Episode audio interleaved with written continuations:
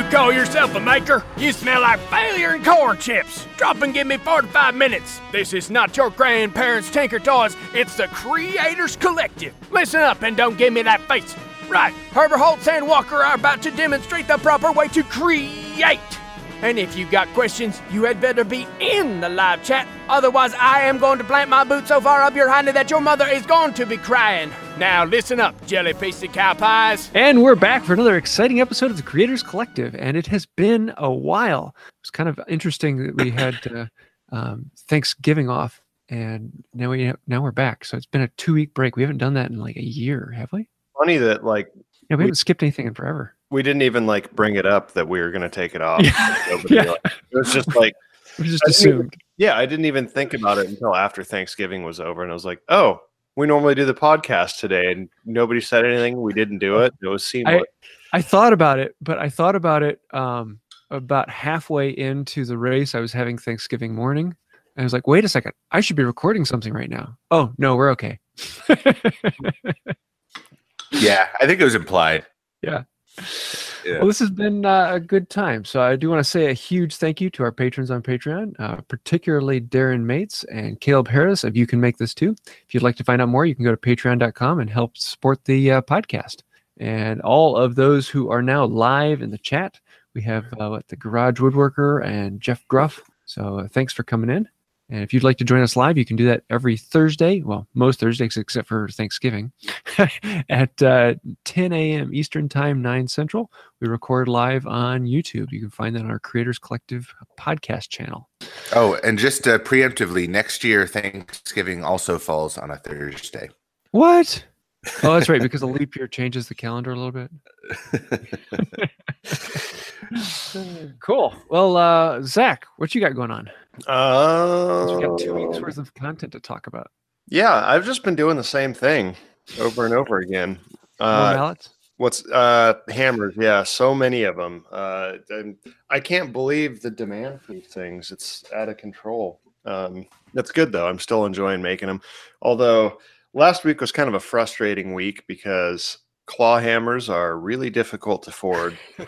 it's not the forging; it's the splitting of the claw. Like like when you, you do that with a chisel, so that you can get that taper, so that it you know has a sharp edge to, to hook onto the nail. And the issue is doing that by yourself. You So, need to get one of those uh, three-eyed a- um, alien toys from uh, from uh, Toy Story. Why is that? The claw. Oh. You don't want to do the uh, um, you don't want to do the uh, hold the tongs between your legs and split it. well, that rarely works in my experience. I've tried, it, it, like not just for claw hammers, just for like most things. It it just doesn't like I- it just doesn't work well because I mean you have trying to pinch tongs between your legs. They always want to twist. It, it just doesn't. It, I don't know. Like I've seen it done, and I've maybe successfully done it like once or twice, but it just doesn't work. It's a bad strategy, and in my opinion, maybe there's something. Maybe my legs are shaped funny. I don't know. But every time I try and pinch tongs between my legs, it just the tongs just flip ninety degrees. Have you gotten a leg vise? Uh, I have one in the mail. Ah. So yeah, it's a big six-inch post vise. I'm really excited about it. Uh, so anyway, Oh, from go ahead. sorry, sorry. Uh, I think there's a video from way back when when Alec Steele was like really really young and he was holding the tongs between his legs and he hit the anvil and it completely just crotch shot at him. Oh well, there's Like- one where he's, the, there's one where he's swinging a sledgehammer, and the back end of the sledgehammer racks him. He just falls over. Oh, that's yeah, that's that's what it was. I'm sorry. Uh, Uh, so yeah, the, the issue is essentially is like so you know a claw hammer. Imagine it upside down and without a handle. It's usually rounded. So you have to set that on your anvil. You have to hold a punch or a chisel in one hand and a hammer with the other hand, and you're trying to you're trying to cut on a surface that doesn't want to lay flat. So every time you hit it, it doesn't cut. It just catapults it off your anvil. So it's just it's a it's a two man job. Um, I I had orders for them. I made I made four of them in one day. It was a, like an, a ten day just grind trying to get knock for uh, two of them out.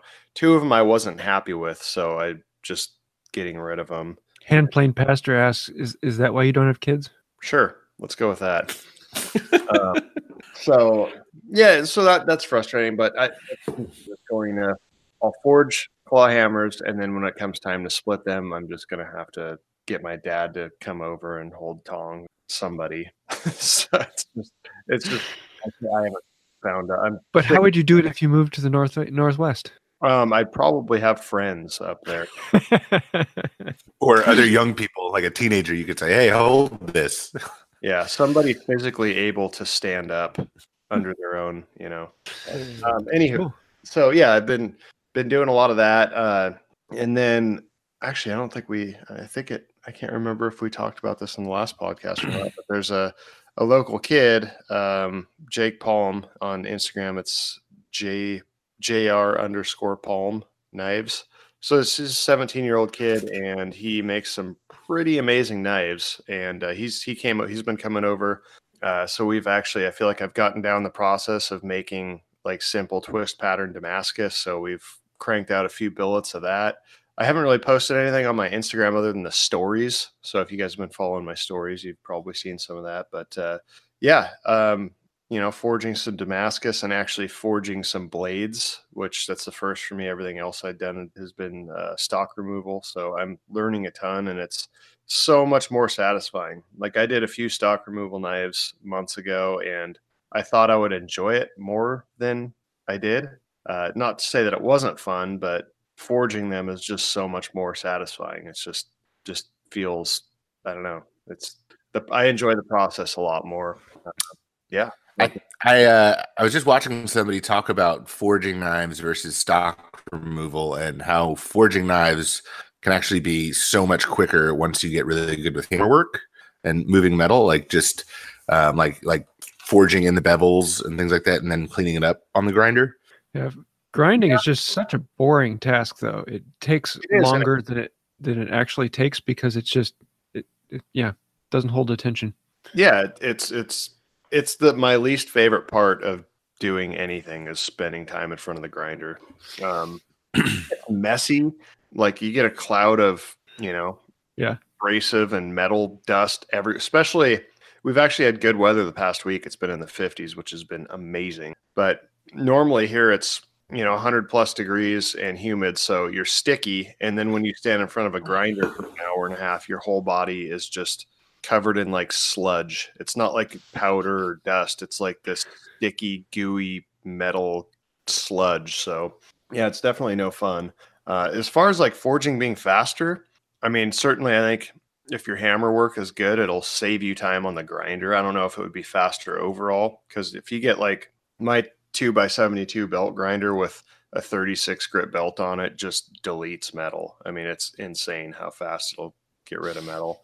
But uh, I mean, it, it is a lot of work. I feel like, in my experience, no matter how you approach it, making knives, you're going to spend more time on the grinder than doing anything else, which is kind of the, the sad, the the sad part about it. But It's like Yeah. sanding and woodwork, you know. It's like nobody likes sanding. Yeah, and you can't use a card scraper on metal.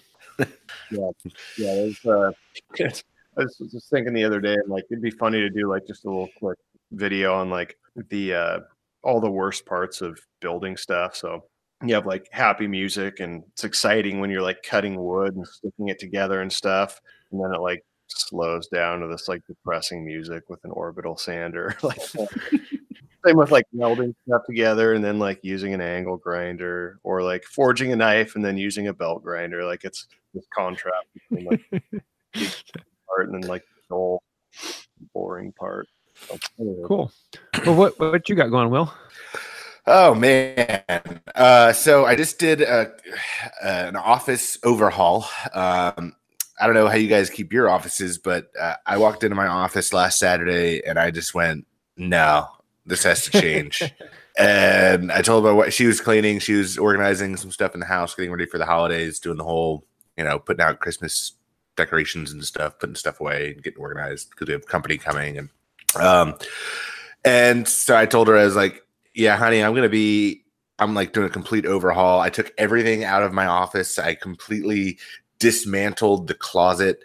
Um, I went down to my uh, down my driveway to where I keep some slabs that I had milled a few years ago. Grabbed four slabs of red oak that are all about 20 inches deep. Uh, went down to the shop, cleaned them up, flattened them, uh, put cleats on the walls into the studs, and hung four 19 and a half inch deep red oak shelves in the closet, organized the closet, cleaned the whole office, and it was so satisfying. And it's like such a, an, an enjoyable place to be now. Um, uh, so that uh, I did that. Uh, speaking of forging and moving metal, um, yesterday I am experimenting with this, and I, I want Zach's opinion on this. Um, I went out to my log pile and cut a 30 inch long, 22 inch diameter white oak log. Uh, brought it down out shop. I flattened the top uh, with a scrub plane, so it's totally flat on top, and then uh, uh, mounted a piece of AR 400 quarter inch plate steel. Um, so for those listening, AR 400 is abrasion resistant uh, steel. It's what they make like heavy duty tractor buckets and things out of, uh, and ballistic targets. Um, and it's a bear to cut. I cut. I wore out a brand new cutoff disc, like down to the the arbor of the angle grinder, um, with one 20 inch cut uh, through quarter inch plate, and it was it's anyway. Um, so then I mounted that to the top of this 500 pound log uh, with lag bolts all the way around, and it has pretty good bounce uh, off a hammer when you hit it. You know, with a hammer that it you know ding ding ding ding ding ding ding. ding. Uh, so I want to I want to hear what Zach if he thinks uh, that that will be effective for moving metal until I get a, a proper anvil setup or a piece of railroad tie or something like that. Um, so people on Facebook were pretty negative, saying that it wasn't going to work. Uh, but with having a totally flat surface and having it, you know, referencing off of super dense white oak. Yeah, I saw the I don't know. picture of that, and um, I mean, it's certainly not useless. I mean, people you can forge on a rock until the rock breaks. I mean, it's uh, so the biggest issue I can see with that isn't necessarily like an issue with things being flat. I mean, that's I don't think that's going to be an issue, or even like the support. Your rebound might not be as much, but I mean, realistically, you don't. You know, it's if it's it's something that you can use to beat on, it's going to work. Um, I mean, like I said, you're not going to get the rebound.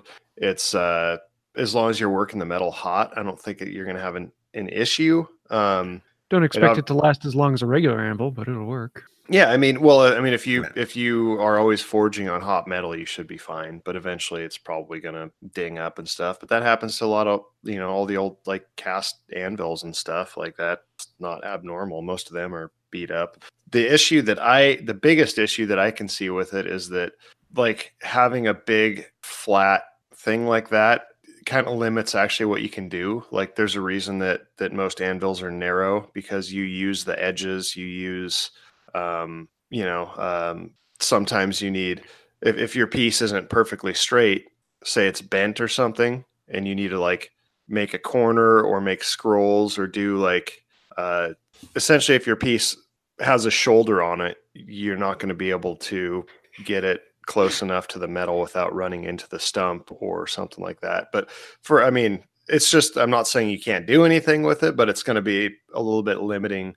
Um, Sure. So there, there's you know there's a case for some people prefer really narrow anvils because it allows you to really get tighter up on things and work both sides and corners and stuff. But uh, there's there's always a place for a flat surface. I mean, even if you have an anvil, eventually, say you could have the you know a great anvil that that plate that you made is still going to be totally useful for other things, um, especially like as a you know eventually if you get I have those uh, swage blocks that Cliff and I made and are selling. Um, like I have a flat table kind of shelf thing on the side of that, and I use that for uh, you know as a cutting shelf so that you know I don't have to worry about you know driving a, a cutting chisel into the face of my anvil or anything like that. Um, it's certainly useful for a lot of things. So I mean I don't think you went wrong with it, but you're certainly you know if you want to do more ornamental or ornate stuff, you're gonna gonna In want to the uh, in the chat, uh, Jonathan24 brought up a fantastic quote for the subject. Uh, when people on Facebook tell you something isn't going to work, that means you should try it. Thomas Jefferson. Thomas Jefferson was on Facebook.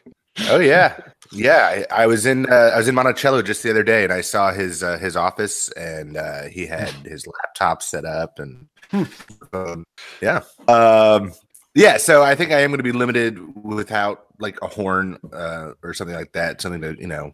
Yeah, Or dude, even just I having a see- 90 degree corner that you can like. Yeah.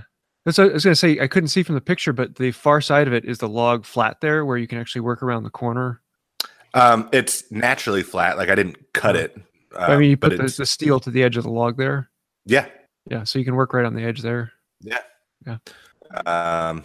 So yeah. So I did that, uh, and then I am. But you're you're up in like. I mean, there's got to be a ton of anvils around where you live. I would think. They all want collectors' prices for them, Like, what's like what are what have you been seeing? like six hundred dollars for a hundred pound anvil. Yeah, it's ridiculous. Yeah. I mean, it's like we have a lot of antique shops, and uh, somebody actually messaged me on on Instagram yesterday.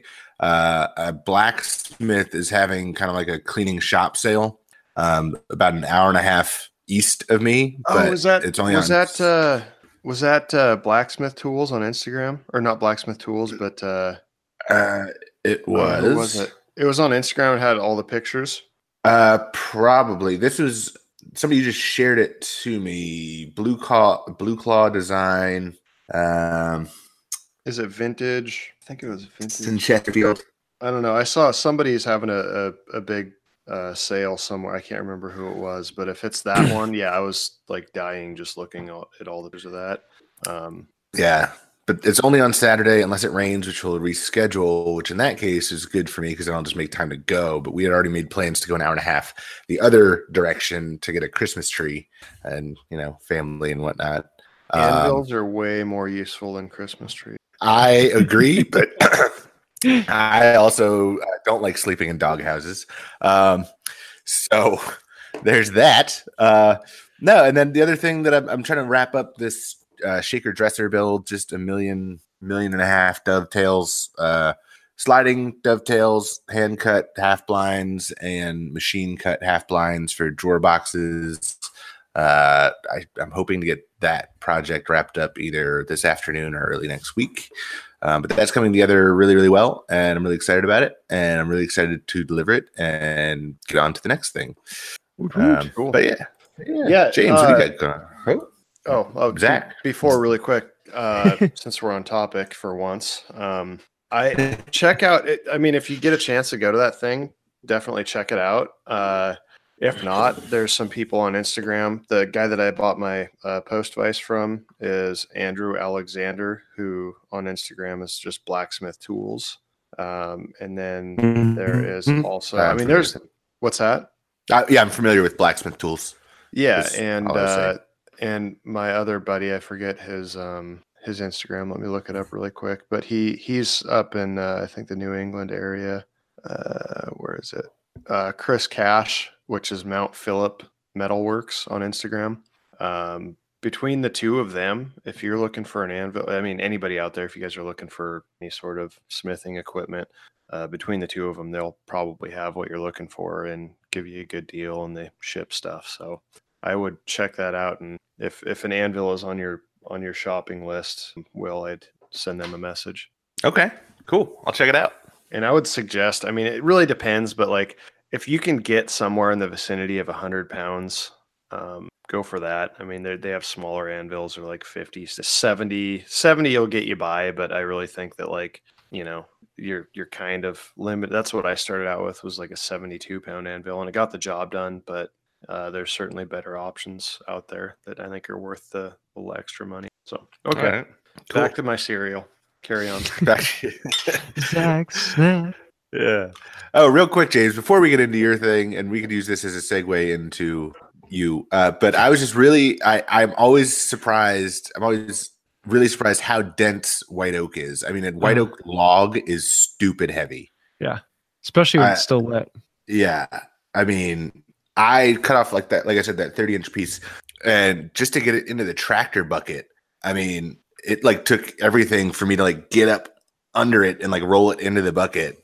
And I, I later I did a log weight calculator and it's like, but um, that's no way that weighs 500 pounds. But yeah, no, it does. It's stupid heavy. Anyway, that, that was that was it.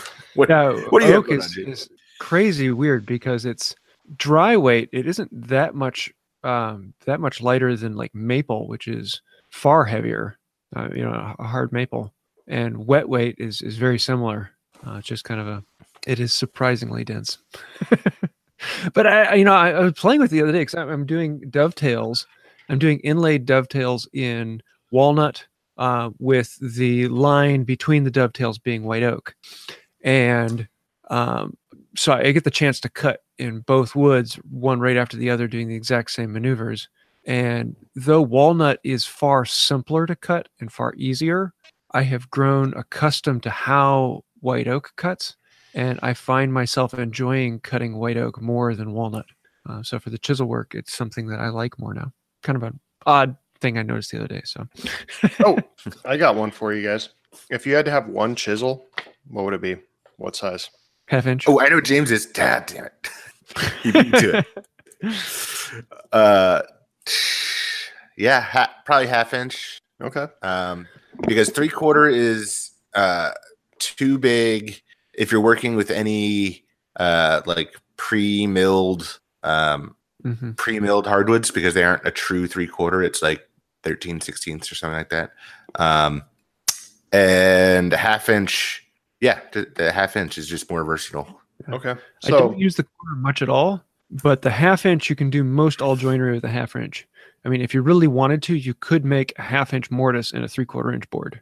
You so could, yeah. so Jake and I the other day when we were coming up with ideas and smashing out all this like cool Damascus stuff, we were thinking that we should collaboratively make something and auction it off on my Instagram. And we are thinking like, oh, he's he asked what would what would be cool, and I said obviously we could do a knife, but there's a lot of woodworkers out there that that follow me Yeah. because you know back in the day I used to with wood, but uh, so I was saying, man, maybe we should do like a, a, a chisel. That would be really cool. And uh, yeah, doing like if you really want to have fun, what you should do is do a a full shouldered half inch dovetail chisel. chisel. So it's, it's the Um, one at the end flares. So the, the shank of the chisel is about a quarter by quarter shank, but at the end, then it's flattened down to a half inch wide uh, flare.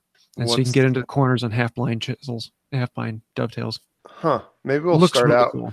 Maybe we'll start out with just a simple, basic one. And, uh, I was gonna say you Where's could also call of call 'em- that? you could also call them uh, fishtail. Yeah, fishtail is the the, same thing. that's what Lie-Nielsen calls them. but the the cutting Okay. edge is still flat, correct?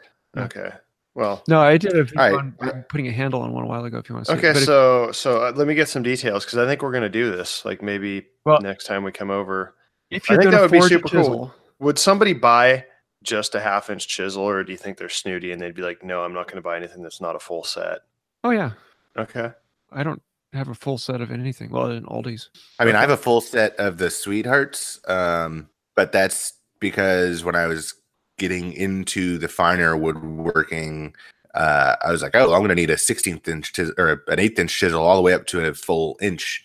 Um, but I use I use the half inch chisel most three quarter second. I use like my one inch as almost just like a, a paring and things like that. Um, almost like you'd use like a slick, you know, Mhm. if I'm like cleaning up the the cheek of a tenon or something like that. Like I'll use my one Cutting a inch. and just kinda- I use that Yeah. for revealing tendons on my thumb. Oh, bad form. Yeah. Um, if you're gonna forge a chisel, though, the important thing is to have a fully, uh, fully forged shoulder.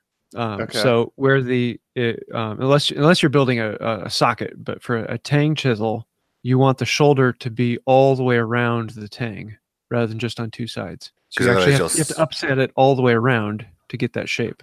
Otherwise, you'll you'll split the Mhm. handle, right? And all the all the traditional ones actually have the the shape of that shoulder is octagonal. Um, so huh, it's I'm trying to think of what what you're. So like the tang or like the shoulders where it comes from, like Yeah, the, shoulder is what the wood sits on. The Yeah, wooden yeah. handle sits against that. Yeah. But you're saying the if that you- needs collar is right above that. you're saying that needs to come out It, it, it So it needs to be it upset just- on all sides around the tang. oh, Basically, it needs to like a bolster, like a full. Well, yeah. Why couldn't it be? Uh, what's terms. what's the issue with like? If having you just on have it on one side, then all of the driving sides. pressure, uh, or two sides, th- all the driving pressure is just on those those two points. And it'll cut into the wood. Mhm. Eventually, you start driving it in, and it, it turns the tang into a big wedge. Huh. Okay. This is, Um, and for, good. for detail chisels like a like a dovetail chisel, it's not as much of a problem because you're not banging on it. okay. but if you're if, doing something for chopping mortises or things like that, it's if we were gonna do that, then what what would you set your primary and secondary bevels to? Do you have Oh, preferences? no no secondary. Just make it all one angle. Oh, really? Yeah, Okay. and then whoever No gets it, you put you put Yeah. the secondary bevel in. Okay. So what would your primary? For an average chisel, 25 degrees. I was gonna say twenty-seven, but yeah, 25 degree. Twenty five is gonna be easier for me. And then Then and then on, and then on the sides, you like you like having those chamfered down a bit on the side the the sides. Yeah. Okay. Yeah. Excellent. So other than a mortising chisel, um, if you just have straight sides, but if you have the the beveled sides, that's more of a, a bench chisel. Okay. So I think I think we're gonna try that. I think we're gonna try and forge a half inch. It's gonna be a, a probably like a twist pattern Damascus half inch uh, bench chisel. That'd be sweet. That'll be cool. And then we'll auction it off. All right, so just to just to show you the to anyone listening um, in the live chat, so James said 25 degrees, I said 27 degrees. Make Brooklyn in the live chat said 30 degrees. Uh, it just shows you know how everybody has just a like, slightly different preference. Mhm. Um, when I'm setting a primary bevel on a chisel, I've got a setup gauge, and I put it at 25, and then kind of fit it halfway between 25 and 30, and that's my, you know, Yeah. that's. I have I have chisels at all angles. I have some at 35, some at 30, some at 25. I have some all the way down to 10 degrees. So do you guys actually do you just run with the ju- just the primary bevel or do you put a secondary on there? I just primary. I put a It seems oh, like I put a would really- secondary on mine. So do you just sharpen the do you actually just like sharpen the flat side to resharpen the edge if you need to? So I you don't touch the flat side. You never- flatten the back. Yeah, right. Do you do like the little So- ruler trick where you put like a Not on a not chisel. on a not on a chisel. No, not on a chisel. And I made the mistake of doing that once in a video. And Oh, because it would probably when you're punching down, it would probably make it want to like wander away. well, from yeah, you can't use the the back as a reference surface then because there's a tiny bevel that'll so Mhm. it'll always be riding up.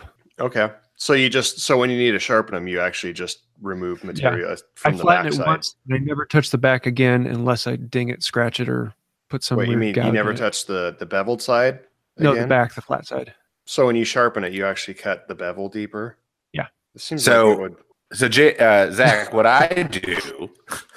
Uh, this is good so information. yeah, I mean, everyone you talk to is going to have a completely different system. So yeah. So what I do is if I'm setting up a new chisel, I flatten the back first. Mhm. Um, then once I have the back flat, then I flip it over and I make sure that uh, a primary bevel is established and flat and is uh, you know going from edge to edge. And then once I have that down, then I just tilt my chisel up. I don't know, two degrees, three degrees, um, and I So make a few that, like- passes. so you get that little micro secondary bevel type thing.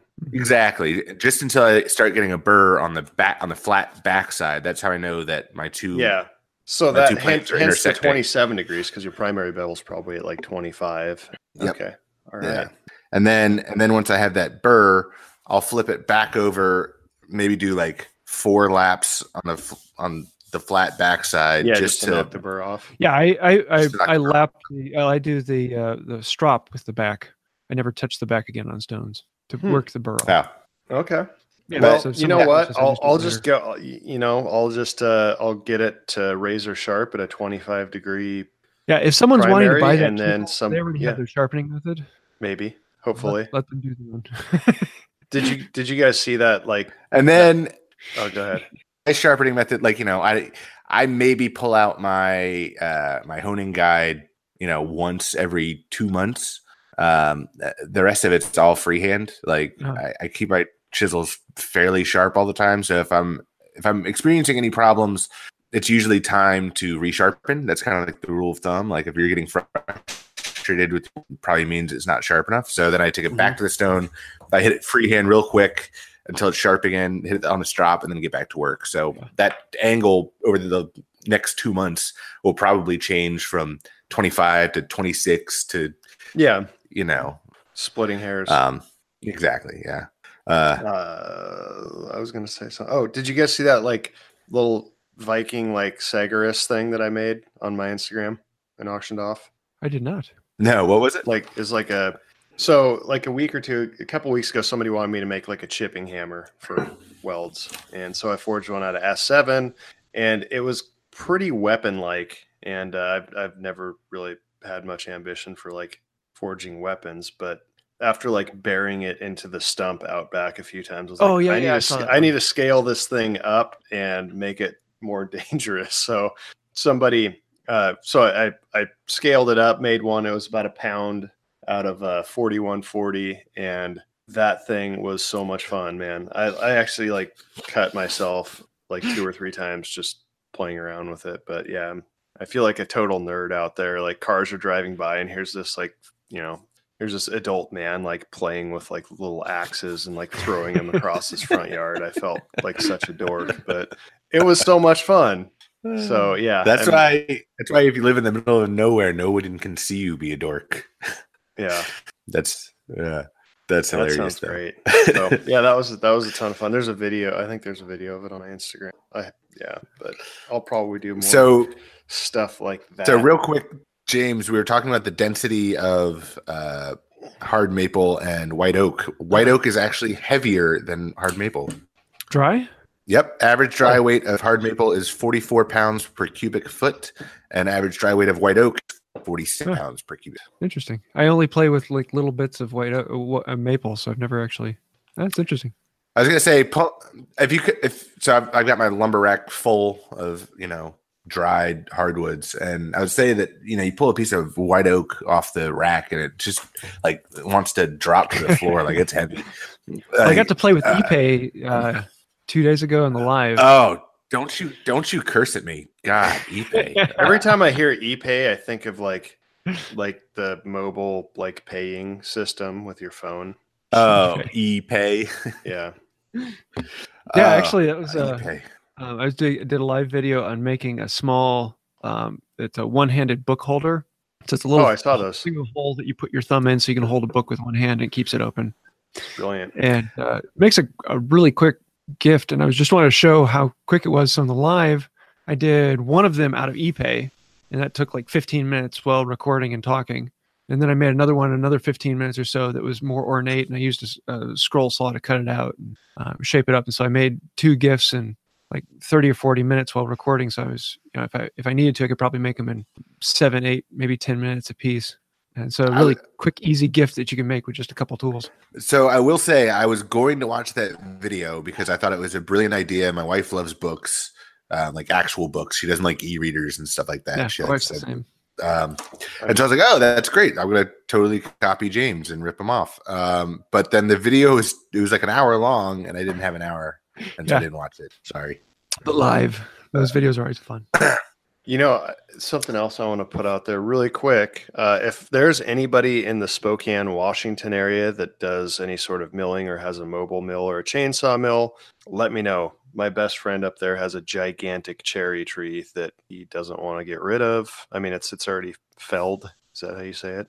Yeah, Okay. you, you yeah. fell a tree. Just, yeah, it's why can't we fix? Why can't we update like the English language so that you don't sound like uh, mentally? It hath been know. felled. Yeah, I like- think it's I I think it's romantic. I do. like I I fell. I just a. Tr- oh, I, I just felled a tree at my sister's house. It was a It- big I pine mean, tree, and it- I felled it. And it just doesn't I mean I, I get it but it just doesn't sound right it's like when people uh when people say an historic which is correct Oh. and it sound i can't it drives me nuts like like news anchors it's like their favorite thing to say and they like put so much emphasis on the n like an historic event. It just sound that sounds wrong. I don't care if it's correct it sounds wrong. Anyway i'm totally getting off topic. If there's anybody in the spokane area that that is willing to slab up or cut up somehow a gigantic cherry tree i'm sure uh, my my friend would hook you up. I don't know how that works with money or just with a ton of wood but uh, let me know. Cool. so there. Uh, oh yeah, other things I've got going on. Um, uh, making Christmas gifts. I'm actually doing a whole series on making Christmas gifts. Uh, so I want to do you know simple things that you can you can very easily build. But I because of that, I had someone tell me you know you should put out a video on ideas for woodworker gifts. You know what do you give? And the video has absolutely gone crazy. Um, it's one of the best videos I've done in a, a couple months now. Uh, just listing out things that you can buy for the woodworker in your life. Uh, so I thought that would be a, a fun one. But yeah, every time I make Yeah. a dumb video that I'm like, yeah, this won't do very well, then that's the one that explodes. So let's talk life. about that. Uh, you shared that on the Wood by Wright Hive Mind Facebook Uh-huh. group, um, and you got some some nasty comments, or not nasty. You shared the nastier comments later, but um, something that raised a question was kind of this uh, gear acquisition syndrome. oh Um, yeah, uh so the guy was saying that you know oh this is you know materialistic you know uh you don't need to encourage people to buy things. It's useless you know you're a shill and all this stuff. And i don't i don't think that was fair to you. I think that was a helpful video to help people that are trying to buy gifts for woodworkers. Um, i did the same sim- a similar video a couple years ago uh, uh, you know gift ideas for woodworkers and that did pretty well but let's talk about that let's talk about the gear acquisition you know the guy that needs to buy every single tool because he thinks he needs it versus just getting out in the shop and and making something with what you have yeah. I, uh, I've actually been doing a lot of thinking about this because, well, be, number one, because of that comment, I, I I like when I get aggressive comments um, because they, number one, I understand that the direction of the person shouldn't be taken into consideration, but often they bring up a good point that if I take it out of that aggressive stance, it gives me something to think about. And so if I can remove myself from the way it was said and just think about what was said, um, a lot of times I can I can learn things from these comments that you just generally want to turn off. And this one was uh, made me think about recently the tools that I purchased and why did I purchase that? And I think that for me, the purchasing of the tool brings a certain amount of happiness. But for me, the idea is what does the future of using the tool do? If it's a tool that's just going to sit and look good on my wall, um, is it something I should spend money on? Is it something I should chase after? Uh, whereas if it's a tool that I'm going to be using regularly and enjoying its use and thinking about, like for instance, my Bearcat uh, dovetail saw, that thing feels amazing and it is a joy to use. Is it any better than a Veritas dovetail saw with a polymer back and a machine made handle? Um, no, they're both going to cut really similar dovetails, but I'm far happier using a, do- a Bearcat saw. Um, and so I think that's my my line of where I draw what I purchase. What about you guys? Well, I think that's the. I mean, a handmade, you know, buying one of Zach's hammers is, you know, inherently going to be that much better than to me than buying, you know, a three pound whatever on Amazon for 18 bucks or whatever it is. Um, so that I don't know if that's a similar comparison because, you know, Brian made that saw for you, you know, like that's, Uh-huh. it's, it's different than a Veritas saw, but I don't know. Um, I don't know. Uh, you know I, I think i think it's all about inspiration for me. Like there's certain things Yeah. that you that just inspire you to to to do things with. I don't know. I mean it's like i have like right behind me i have like 10 guitars. I don't need 10 guitars. One one crappy er, i don't want to say crappy one like $300 fender squier would be perfectly good for everything that i do. But you know it's almost like an animist philosophy to where it's like every single one of them has different character at least in my mind like there's certain that i pick up uh you know my telecaster and i play it differently than if i were to pick Mhm. up my les paul and it's different than a baritone or my strat like i just i pick i don't know why it's got to probably all be in my head but when i have those things in my hands i play them totally differently and Mhm. uh I- it just inspires different creative thinking and i mean i feel like people uh, you know I, I don't think there are creative people and there are uncreative people. I think there's creative people and then i feel like there are people who shunned that side of their personality. And i feel like with tools it's kind of the same thing. I mean i could do everything i could i could do i could forge everything that i do on with you know uh, a couple of like you said like 10 15 dollar hammers. I don't need anything particular but there's something like almost mystical or magical about having these these different ones that have you know different weights and different shapes and different they just feel Mhm. different uh, it's the same thing with any tool i think really like you don't see people lusting after you know harbor freight tools and granted a lot of them are actually crap but a lot of the stuff that they sell is perfectly adequate i mean it, Yeah. it if it's functional then you can use it but you know having that nice thing having that it's it's i don't know i think that's just human nature is it, if you're into something you want to have you know you kind of start lusting for the nicer uh, more customized uh, tools or, or pieces of the hobby Yeah, in, in the uh, in the comment, he was actually well in the the video I had. I several times I mentioned you know you can never have enough clamps, you can never have enough never have enough mallets, you can never have enough marking gauges. Um, and the reason I was saying that is not that you know you should spend your life savings on just clamps because you can never have enough of them. Um, it was that you know if someone is looking at this video and they're trying to buy something for a woodworker and they know their woodworker has clamps already, they would naturally think, well, I don't need to buy clamps because he has clamps. Well, no, if you buy clamps for a woodworker, they're going to be like, ah, great, clamps. I love this because you really, you're, you there's always a job where you're like, I wish I had another clamp or two. Uh, so they're, Yeah. they're a great gift that you can give to someone even if they already have it. that's Um, true or or a nicer mallet you know that you know some of you could say Yeah.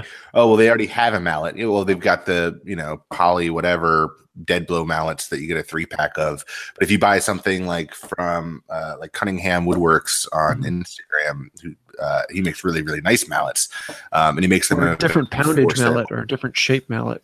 Or Yeah. anything from zhfabrications.com or or anything from uh, wmwalkerco.com. There's some stuff in the uh, in the shop there, some turn things, cutting wood. Um, but no, I, I I thought that video was a great video, um, and I don't think it was materialistic, too materialistic. It wasn't saying you need this anything to make better work, but Mhm. you know these are things that woodworkers might like to have around the holidays. Cool.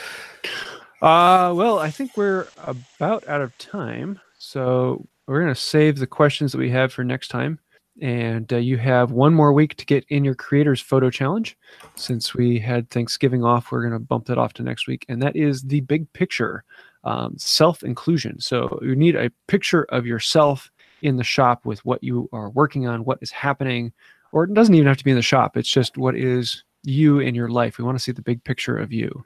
Um, so And it doesn't even need to be like a selfie. Like it could be you cutting something. It could be a close up of you cutting it have- something with your. you have to have duck face Is that what it's called? yeah, it's, it's got to be at 45 degrees up, 45 we should degrees we should over. actually do that. We should do a the duck face Yes. shop selfie challenge. no. Yeah, I I- wake I- up wake up in the morning and I always take my dogs out front and sit in the chair for a minute and check out my Instagram feed. I'd love to wake up in the morning and just scroll down and see a like whole bunch of woodworkers, the duck face. well, maybe we'll do that one next time. Uh, we had a Uh, joke. Um, Jeff Gruff actually just posted this one in the uh, in the chat. Um, I couldn't quite remember how to throw a boomerang, but eventually it came back to me. Nice. da-dum. Thank you, Jeff. Which, If you that one didn't even get a ch. It was just that um the symbol the symbol's broken. So if you have a joke you'd like us to Uh, tell, go ahead and send it to one of us or put it in the live chat, and uh, we'll throw it up there. The bad, the worse off, the, the better. Oh, and Oh. my my joke at the end of today's video, I'm, I'm making a little bolt and a block uh, video, and the joke at the end of that one is so stinking bad. I almost didn't put it on there, but I, I did, so it's it's worth it. Uh, are you guys James, you're going to Maker Central, right? Yes. Will, are you going to Maker Central? In Britain? Yeah. No. No. No. When Okay. is it? Uh, May. I think. Yeah. I haven't bought my flight yet, but I, I definitely plan on going. I'll be doing a giveaway on my channel here soon for uh, uh, tickets to it. Does this make like a cool Doppler effect when I wave my microphone away from my face? Is that fun? You guys like that? It's yeah. Yeah, It's you should great. go well. We can do a podcast from from London or from You should go. Why don't you go? Be- Don't give me that uh, family business. I'll have a newborn. Uh, Oh, some other stuff going on. I probably I do have friends over there. I could probably stay with, but uh, Cool. anyway. can't So, can't uh, your how old are your other kids? Can they watch the newborn? Uh, well, she'll be a- almost four then. She'll be fine. Yeah. A week away, not a problem. Yeah. So, what are we uh, watching, reading, or Oh yeah.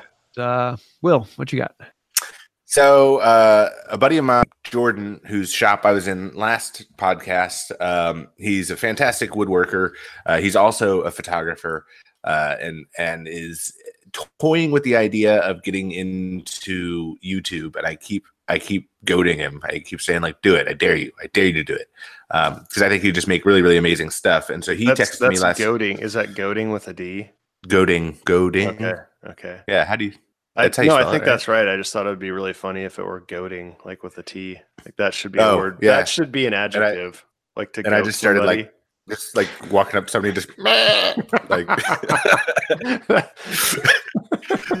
that's that's what goading is. yes, at Maker Central, there's going to be much goading. That's, that's the inside joke, if anybody remembers. All right. Um, so I uh, I keep trying to get him to get on YouTube, and he just texted me last night um, if I had seen uh, a guy, uh, Young J, Young G. Um, I believe he's a Korean fellow, um, and he makes uh, hand planes, metal soled hand planes, um, dovetail infill planes, but he does it with like zero milling equipment, um, and he does it like hand cut metal dovetails with a hacksaw and then peens out the dovetails. And uh, so i think we're going to try to make a metal soled plane at some point um, but but check out young g uh, for for that. Uh, it's really inspirational stuff. He does a lot with the little um, james what do you what do you what's inspiring you Um, I have to go with uh, Switch and Lever, which I have to give a Yeah. huge shout out to. He just hit a hundred thousand. Um, so Awesome. congrats, man. Um, and he made a video a week or two ago about an unstable stool. Um, and it's this the type of thing you look at and you're like, oh, there's no way I'm going to sit on that thing. And it turned out really, really well. I was, I was very, very cool. He actually did mortised legs up into the body with a small structure right underneath the seat, but there's these little wobbly um, legs that that look like they're going to collapse when you sit on them. And if you've never seen his channel, you've got to because he has some of the best humor on YouTube. Really, really good stuff. i like his accent too Yes, yeah, he's from uh, uh, sicily sweden or no, no, it's he Italy or something like that. i thought he was uh i swore i thought he was like a swede Maybe. because he says like switch and lever like it's the Yes. it- it's fun how he says his anyway I want do a collab with him sometime. We've been talking back and forth about, uh, but uh, come to anything. Cool. Well, what you got, Zach? Um, so I stumbled across this site called, or this guy uh, called the Green Beetle, and uh, really yeah, what? the guy that i've talked about I'm, like I'm five kidding. times on the I, I knew that would get a rise out of you, so I just want to say that. No, but I have watched. That's not my pick, but I have been watching some of his videos, and it's it's good stuff. Well, I guess he is my pick. I'm just gonna have two picks then. I don't want to unpick my pick. Uh, so yeah, that's he's he's got some good info there. Um, also, uh, Paul Pinto, who I was able to, I was aware of, and I got to hang out with him and meet him up at uh, Jimmy's forging thing that we did up there last month. And uh, if you guys aren't familiar with him, he's I think he's like 19 or 20. Built his own press. He's doing like hammers and axes and all sort of cool stuff. Um, his YouTube just started a YouTube recently, and it's seems to be taking off pretty well. Uh, I actually just sent him a message a second ago asking he wanted to be on our podcast. What do you guys think of that? Cool. I'm, yeah I haven't I gotten an answer back, but uh, I, I'm going to tentatively say yes for him that he'll be on next week. Sweet. Tune in. cool Maybe Cool. he wants. he Um, might want well- nothing to do with us. Since you're talking, Zach, what's your favorite tool of the week? I- Oh, my hydraulic Press. press. Yeah, thing's Oh, you just awesome. have press down there. I thought you were going to talk about bench press. no, I haven't been able to do that for. Uh, yeah, it. Uh, the like the the exciting thing for me is uh, like forge welding in Damascus. That's like something that I'd tried before and not been able to get. Yeah, it turns out I just wasn't running the hot the hot forge enough. I wasn't running the forge hot enough, and really kind of just knowing what to look for because. That's not too distracting. and dogs always know when it's close to the end of the podcast. They don't do. Yeah. saying that's enough. Um, yeah, so it's just something. I'll let you guys go. That's ridiculous. nice. What you got, Will? Um, I'm gonna go with my Porter Cable Deluxe Dovetail Jig. Um, uh, we talked about this last show about you know how I was kind of selling out for the these machine dovetails, um, but making drawer boxes, man, making six drawer boxes dovetailed, half line dovetailed around all sides. I mean, I can get through like one drawer in like all four corners of one drawer in like two minutes, and it's really really satisfying. Um, so yeah, going with my my my my dovetail jig. I'm going to put a link in the description. I remember making my dresser and thinking, oh, I wish I had my dovetail jig and router again. So I Oh, was doing man. dovetails on that for like two days straight. Yeah. And Now I'm doing inlaid dovetails, and I've got like four hours into the four corners of this one box doing inlaid, double inlaid. So, Oh wow! cool. Well, I have to go with the simple blue shop rag, shop towel. Um, the I think they're Scott brand, um, and I yeah, I've had them in my shop forever. And I go get a new box once a year or so. And this last time I'm like, you know what? I wish I had like three boxes in my shop. So I bought three boxes and I have them at different places in my shop, and I use them constantly for applying finish or cleaning up finish or cleaning up glue or moving things around or just wiping off dust. Um, That's a great choice. I I can't use believe them all the time. I can't believe that hasn't come up before. So yeah, it is. If you don't have them in your shop, I'd have to say why. Why don't you? I feel like I'm a snob. I use the the recycled T-shirt rags. Uh, Those are good too. yeah, that- that I have both. I have both of them. But then you have to remember to wash them and clean them, otherwise, or, or you- oh, you buy the, the the big box of t-shirt rag. Or I'll recycle. Like I'll go through my drawers every you know two years, and I'll cut up a bunch of old T-shirts that don't fit or Oh. whatever. See, I take Yeah, them 'cause to I got- Well, I'm reusing them. Like I'm not. I'm not just like throwing them out and putting finish on them first, and then throwing them out, and then taking them to Uh, Goodwill. and then taking them to Goodwill. Yeah. Cool. Well, we've been having a little bit of fun here, and it has been, been good to be back. So, uh, like, looking forward to seeing you all next week. We'll be recording live uh, Thursday, 10 a.m. Eastern time, and we'll probably have a guest on next week. Looking forward to that. I do want to say a huge thank you to our patrons on Patreon. Thanks for helping us out, and until next time, have a wonderful day. See you later. Adios. Thanks again for listening to the Creators Collective. We publish weekly on Thursdays in iTunes, Stitcher, and Google Play. You can follow us on social media pages everywhere at Creators Collective. We're also live streaming every week on Thursday at 10 a.m. Eastern Time. Just look up the YouTube channel to join in on the fun of the live chat and get your questions answered live. And until next time, keep on creating. Are you still listening? Wow, I'm impressed. Send me an email, and we might do something for you.